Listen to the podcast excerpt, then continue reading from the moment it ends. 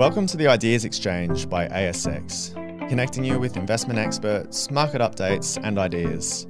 I'm Rory Cunningham, Senior Manager of Investment Products at ASX, and this is our regular podcast covering everything from investment trends through to different ways to invest using a variety of products. A quick note about this podcast. Information is provided for educational purposes only and is not intended to include or constitute financial product advice. You should obtain independent advice from an Australian Financial Services licensee before making any investment decisions. Please refer to ASX's full disclaimer with respect to this podcast on the section of the ASX website The Ideas Exchange by ASX. Hi, everyone. Welcome to this month's episode of the Ideas Exchange. I'm your host, Rory Cunningham from ASX. In this episode, I have the pleasure of talking with our investment expert, Anthony Doyle. Anthony is head of investment strategy at Firetrail and a regular presenter at ASX Investor Day and also writer for ASX Investor Update newsletter. Anthony has also recently launched an active ETF on ASX under the ticker of S3Go. That's S3GO. Anthony, welcome to the podcast. Cheers, Rory. A real honour to be with you today. Yeah, good to see you again. So, Anthony, today we're going to be discussing everything global equities related and particularly the recent market volatility. And of course, we're also going to talk about Firetrail's approach to investing, and you have a particular approach to ESG investing. Um, but maybe do you want to kick us off, talk us through who you are, who Firetrail is as well? Yeah, absolutely. So, Firetrail as a business, um, we've been going since 2018. Uh, there are 24 of us, investment professionals that work for Firetrail. And uh, you may be aware of our, our partner, which is Pinnacle Investment, so also listed on the ASX. So the firm is majority owned by staff, um, 73.5% owned by Firetrail employees, um, with the remainder owned by Pinnacle. So we're what is called a, one of Pinnacle's affiliates. So we just concentrate fully on the investment management side of things, and Pinnacle, our partners, they uh, do all the back office, uh, distribution, HR, compliance, legal. So we can just focus on delivering investment performance for our clients. Now, whilst we were launched in 2018, our pedigree is actually much longer than that. Um, so the team previously worked at Macquarie, who I'm mm-hmm. sure all your listeners are very familiar with. Mm-hmm. Uh, many of us worked at Macquarie. Indeed, uh, I worked with the team from 02 to 07, uh, yep. that long ago. Uh, and uh, basically um, the managing director of Firetrail, uh, Patrick Hodgens. He spent uh, 26 years and one day at Macquarie, and he likes to say he enjoyed all, loved all 26 years, except for that one day where he uh, told Macquarie that he was leaving. And the reason for that was uh, the team enjoyed a lot of success at Macquarie, and uh, in order to keep everyone together.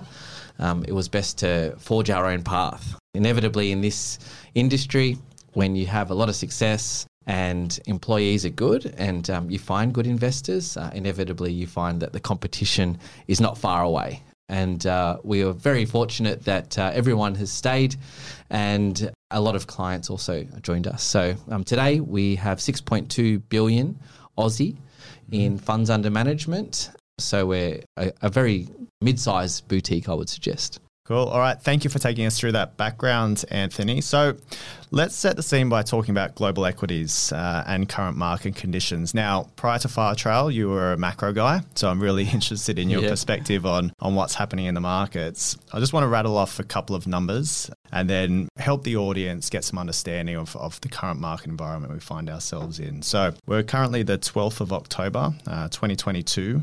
The S&P ASX 200 index is down 12% year to date.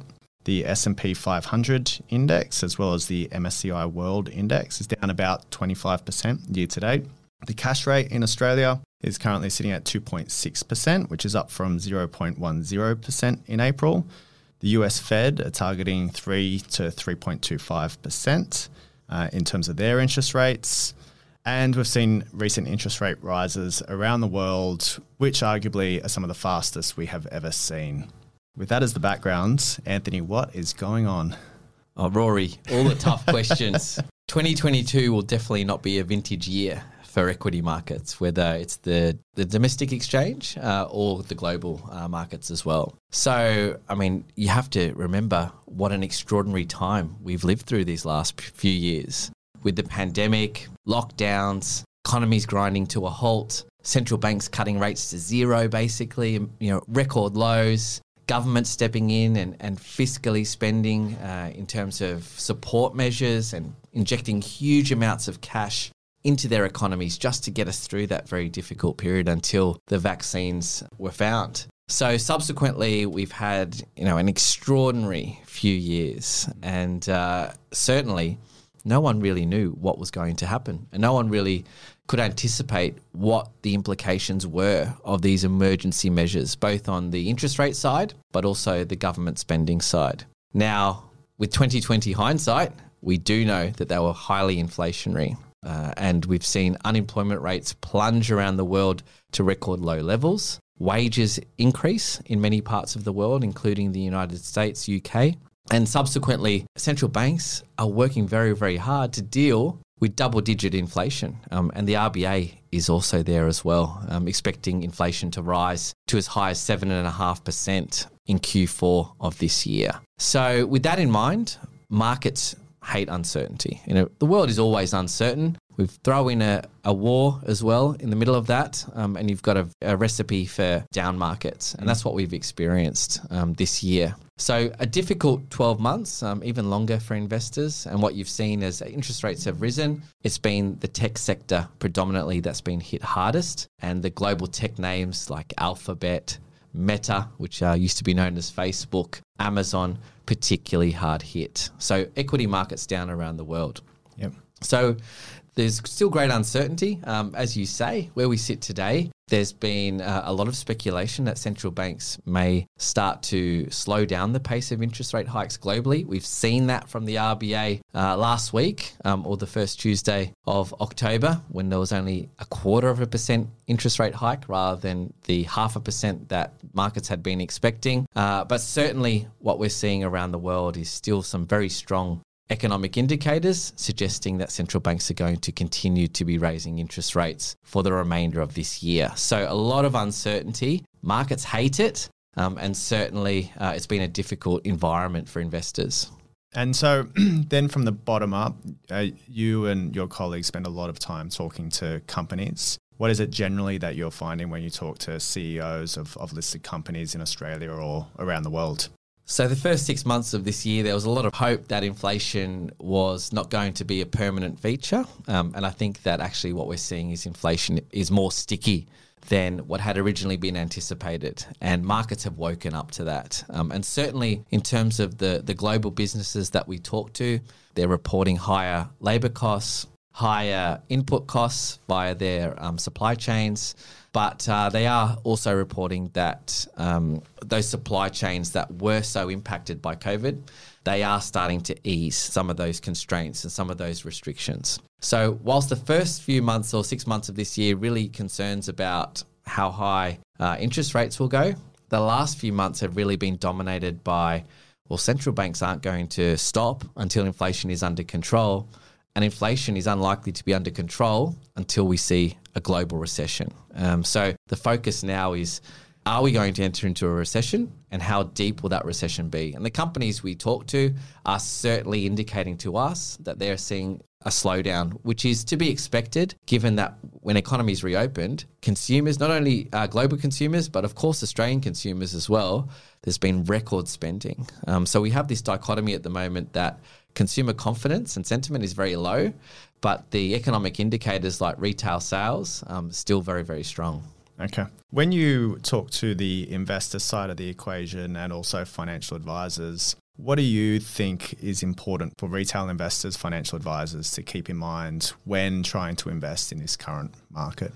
Yeah, um, Rory. I mean, I, I have lots of conversations with advisors and investors, as you know, mm. um, at the ASX Investor Days, and uh, you know, I've been I've been doing the ASX Investor Days since 2019. So we've seen a, a full cycle, you and I yeah. together. Yeah. Um, and one thing that uh, is really interesting, and, and that you'll often hear, is preaching the benefits of diversification. Mm. Absolutely.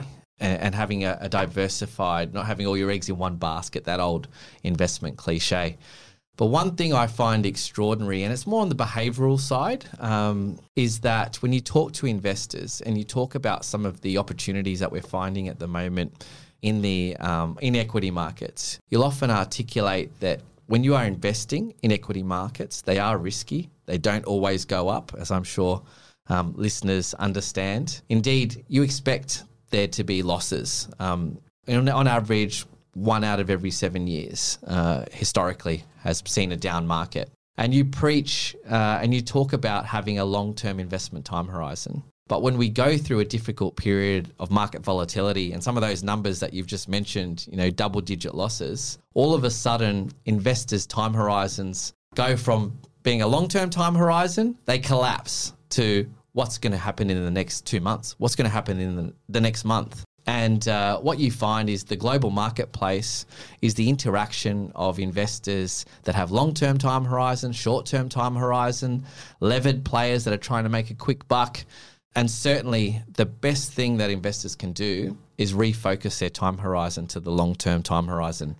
And if you think about the ASX 200, if any investor that has invested in the ASX 200, including dividends, so their total returns, uh, with a five year time horizon, they have had a positive experience um, since 1979. And so, if you extend your time horizon out um, longer to longer periods, you're placing the odds in your favor that you have a positive return experience. And uh, that's one thing that I think investors, particularly at times like these, have to really um, remember because it's difficult. It is difficult um, to invest at a time when markets are, are declining and and investors want to time the markets. But we often say at Firetrail, some of the best investors we've ever come across is the great Aussie homeowner. And the reason for that is they take a long term time horizon. If it's your own house, and it, and you saw the price of that house printed on the newspaper every day, and you had newspaper headlines screaming at you that it's going to fall, you might think about selling. Um, but certainly, uh, being an illiquid asset class, and of course you have to live somewhere, so you often have you enter into a house purchase with a long term time horizon. What you found is that Australian investors, in terms of their main asset being their home or an investment property, they've done very, very well out of it. Um, and I think that the same approach should be taken when investing in companies and the equity market. Okay, great. Thank you for that background. Some really interesting points there for investors to take away, I think. Let's switch tacks now and, and take a look at how you invest uh, at Firetrail. So, can you talk us through your investment approach and then also talk, talk about your philosophy in regards to ESG investing in particular? Yeah, Rory. So we are what is known as an active investment manager. Mm-hmm. So our belief is that we can outperform an index exposure. Um, so typically, what you'll find is that active investment managers they don't uh, uh relative to, to say passive or, or index uh, investors, um, we don't invest in every single company on the stock exchange. We want to identify those companies that will outperform the market over time, over that long term time horizon. And our investment process involves a lot of bottom up groundwork. Um, we are only looking to invest in 25 to 35 companies within our portfolio. The reason for that is we want to maximize the potential to outperform and we want to maximize our ability to engage with companies and put them on the right path. So, what we, uh, our investment approach is what's called high conviction. So we do a lot of fundamental analysis. On average, our analysts do 200 hours of research on every single company before they're even proposed to the team to enter into the portfolio. So around six weeks of work. Um, they only cover between five or six companies. We don't have to find uh, a plethora of companies to invest in, just 25 to 35 of the very best opportunities. Um, so we build a high conviction portfolio. It's concentrated. Uh, certainly, when you think about, say, the ASX 200 by its very nature has 200 companies. Mm.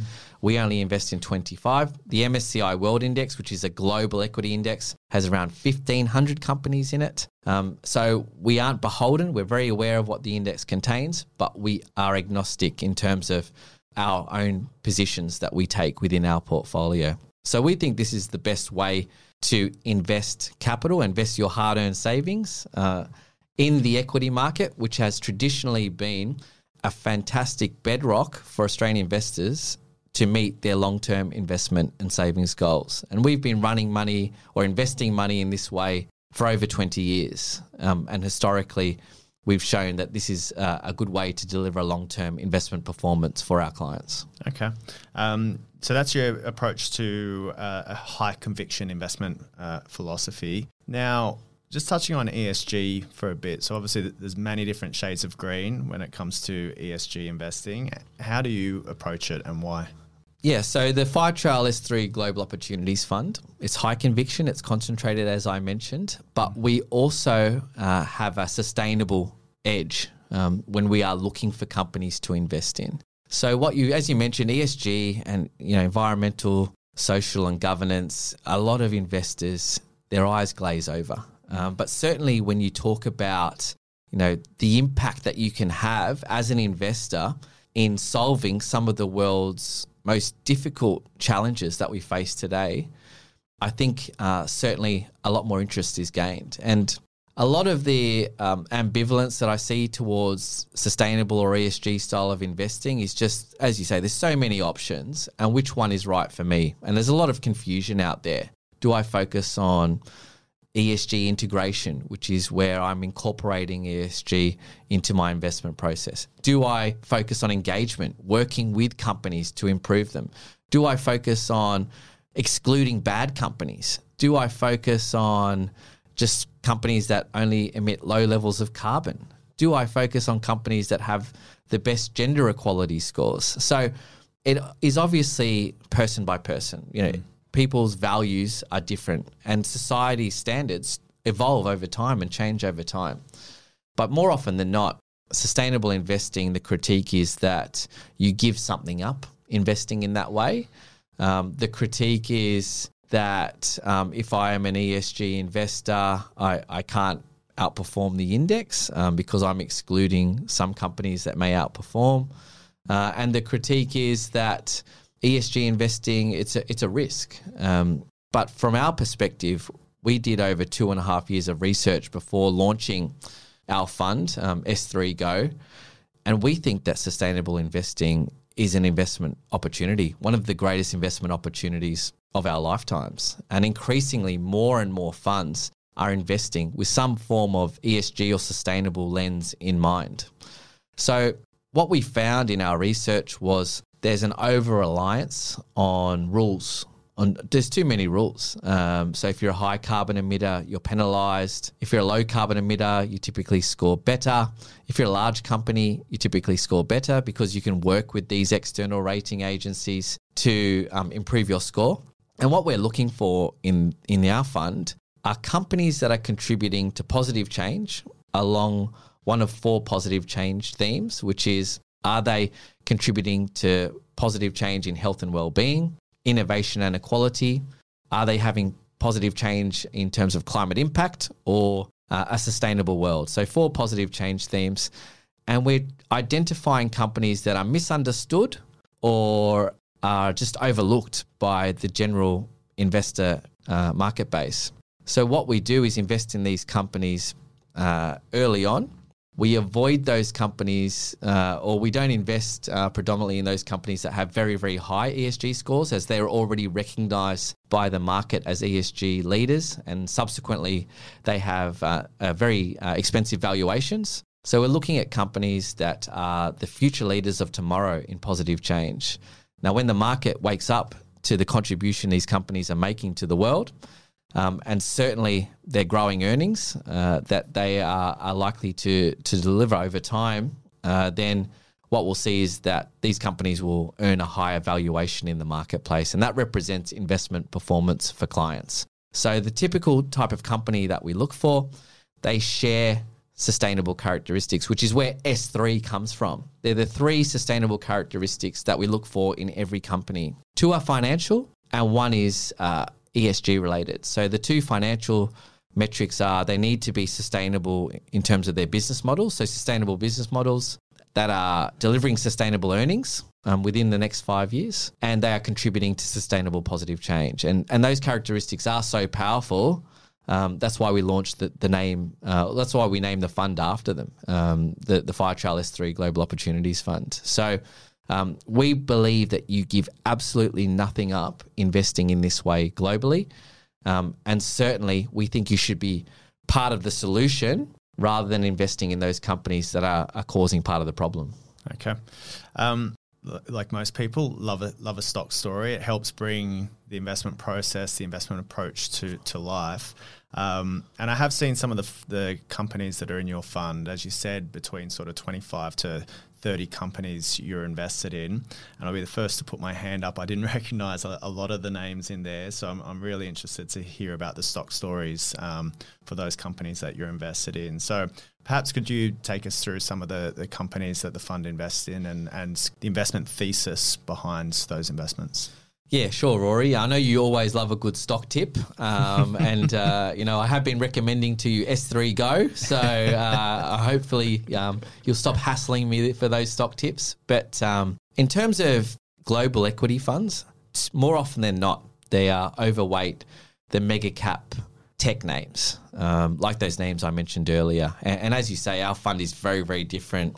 There is no one investing in this way in Australia, so when you invest in S3 Go, it's a very different global equity portfolio to what you'll typically get in an active ETF or a passive ETF. So some of the the holdings in the portfolio today, you mentioned one of them, which uh, uh, I presented at the Investor Day, which is Weyerhaeuser. For those for those that um, weren't lucky enough to get there uh, in Brisbane, Melbourne, or Sydney. And just a quick plug we are holding Investor Day again in uh, November. So for any listeners, please feel free to go to the ASX website and register. Back to you, yes, uh, good, good little add in there, Rory. Cheers. Um, so Weyerhaeuser is a, a boring old timber REIT, uh, domiciled in the United States, um, listed on the New York Stock Exchange, over 100 years old. Um, so, but you know, our our question is, well, is it a boring old timber REIT? Um, so, in terms of Weyerhaeuser, it is the largest private landowner of forests in the United States. It owns 11 million acres of forests in the US and has a long long leases on 14 million acres of forests in Canada. So you're talking about a land size two and a half times the size of Tasmania. So they're private assets, and you can guess what they do with those assets. They cut some some trees down every year, some forests down every year, and they produce lumber and timber, a sustainable building material. Um, and certainly, what you'll find is uh, you know far fewer carbon emissions than say concrete or steel. But in terms of um, its assets, it plants far more trees than it cuts down every year. So it plants around 150 million trees a year, um, and they've been doing it for a very long time. So Weyerhaeuser uh, first and foremost, um, what you'll find at Firetrail is we like to cut through the noise of the the day to day headlines and truly focus on what matters for companies.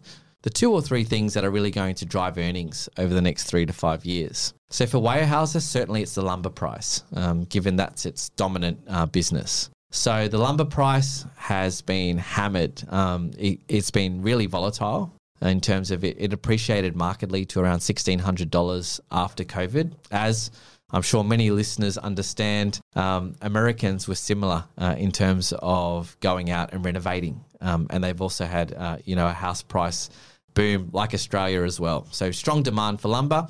That subsequently declined with um, the slowdown in US economic growth but uh, the lumber price still remains above its long-term average of $200 so it's sitting around $400 today so that's um, that's a positive catalyst for Weyerhaeuser earnings. Uh, but again you know we're taking that five-year view. But the second really exciting opportunity for Weyerhaeuser is the ability to sell carbon credits into the US carbon market on those assets. So all those trees suck in 35 million tons of carbon a year. We think Weyerhaeuser is the largest, or we believe Weyerhaeuser is the largest natural carbon sink uh, that you can get access to on any listed market in the world. Uh, Weyerhaeuser are exploring this opportunity. It's one that we've spoken to company management about. We're working with them on sharing what is be- best practice in Europe, where the carbon market is far more developed. Um, but to give you an indication, the current carbon price in the US is around $12 a ton. And it's a fact that if we are to reach um, net zero, our, our ambitious net zero um, targets, then companies will have to offset some of their emissions. And we expect increasingly US companies to commit to a net zero future as they come under pressure from either regulations, um, but also their customers. So, as companies continue to look to reduce their carbon footprint, um, they may offset those emissions by owning a carbon credit on one of Weyerhaeuser's forests. Now, interestingly, our analysis suggests that when the carbon price, currently $12, gets to $25 a tonne in the United States, Weyerhaeuser has this interesting um, choice to make, as we believe that it will actually be uh, more beneficial for Weyerhaeuser to keep the trees in the ground and sell carbon credits rather than to cut them down every year. And you can imagine what happens to the lumber price if all of a sudden um, Weyerhaeuser stops cutting down forests um, and starts selling carbon credits.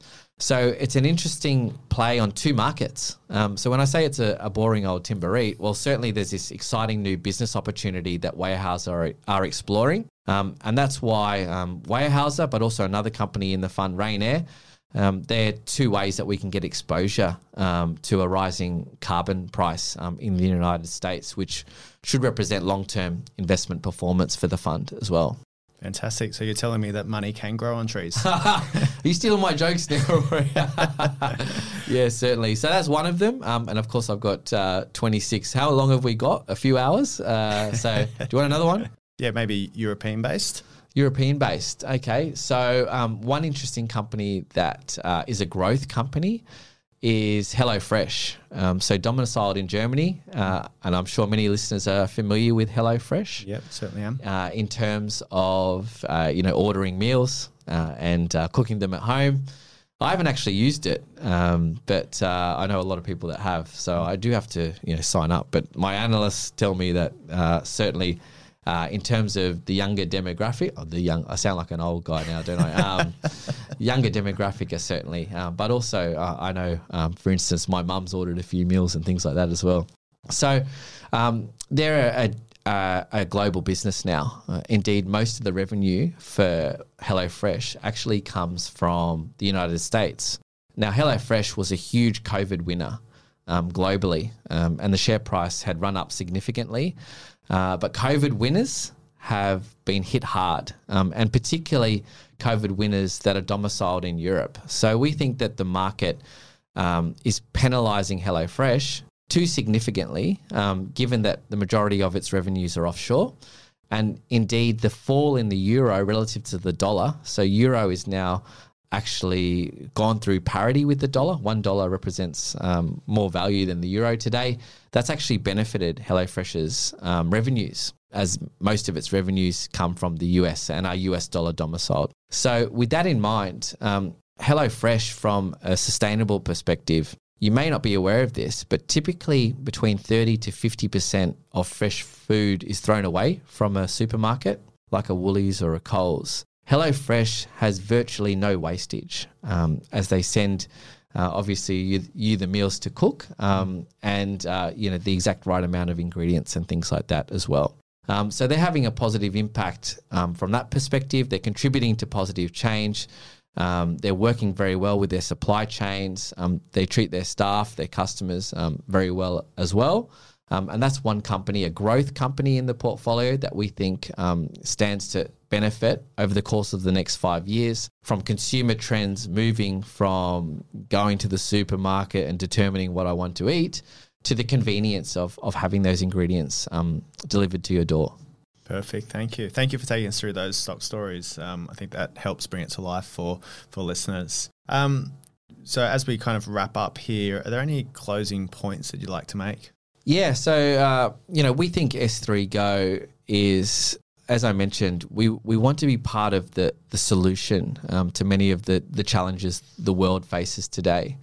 Um, so we're building a portfolio of companies that is very unique. Um, it's a portfolio of companies that you may not have heard of. So you stand to benefit from a diversification perspective, uh, but we also want investors to be patient. Um, so If you're looking for short term, quick fix returns, you know, this wouldn't be the, the fund for you. If you're looking for that medium term time horizon um, where we uh, have that time period to, to outperform, to allow the positive change cycle to progress and occur, if you're looking for a fund where we take that high conviction approach, um, where we work um, very closely with the companies that we invest in, um, where we get to understand them intimately, um, and importantly, contribute to a better world um, rather than causing problems in the world, um, then this may be a fund that could be appropriate for you.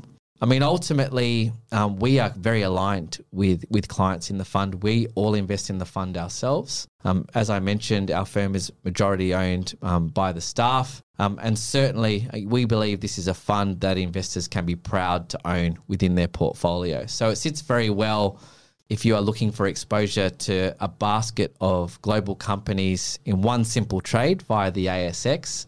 You know, um, rest assured, day in, day out, we are doing the work. Um, we are often you know, having conversations on the weekends. We're back in the office five days a week. Um, and, um, you know, we're very, very passionate about what we do. Um, so, certainly, this is a fund that will give you that exposure to what is a fantastic asset class. It's a very volatile time at the moment, but we're finding significant opportunities. And really, uh, we we think that now is a better time to invest than certainly the go go days of 2021. Um, certainly, if you're looking for some really, really strong performance over the medium to long term. Great. Thanks, Anthony. I'd also encourage anyone that's listening today to go onto the Fire Firetrail website and look at the content that you have there follow Anthony on on LinkedIn. Uh, you're a prolific poster. Uh, always great information coming through, and of course, a plug for ASX. Um, come to ASX Invest today, or uh, subscribe to the Investor Update newsletter to learn learn more about these types of things. So, Anthony, thanks again for your for your time. We always appreciate uh, the the time that you do give us at ASX. So, uh, yeah, very insightful as always. Cheers, Rory. Thank you. Visit the ASX website asx.com.au and register for the next Investor Day, our premier education event providing timely market insights and ideas from a range of industry experts.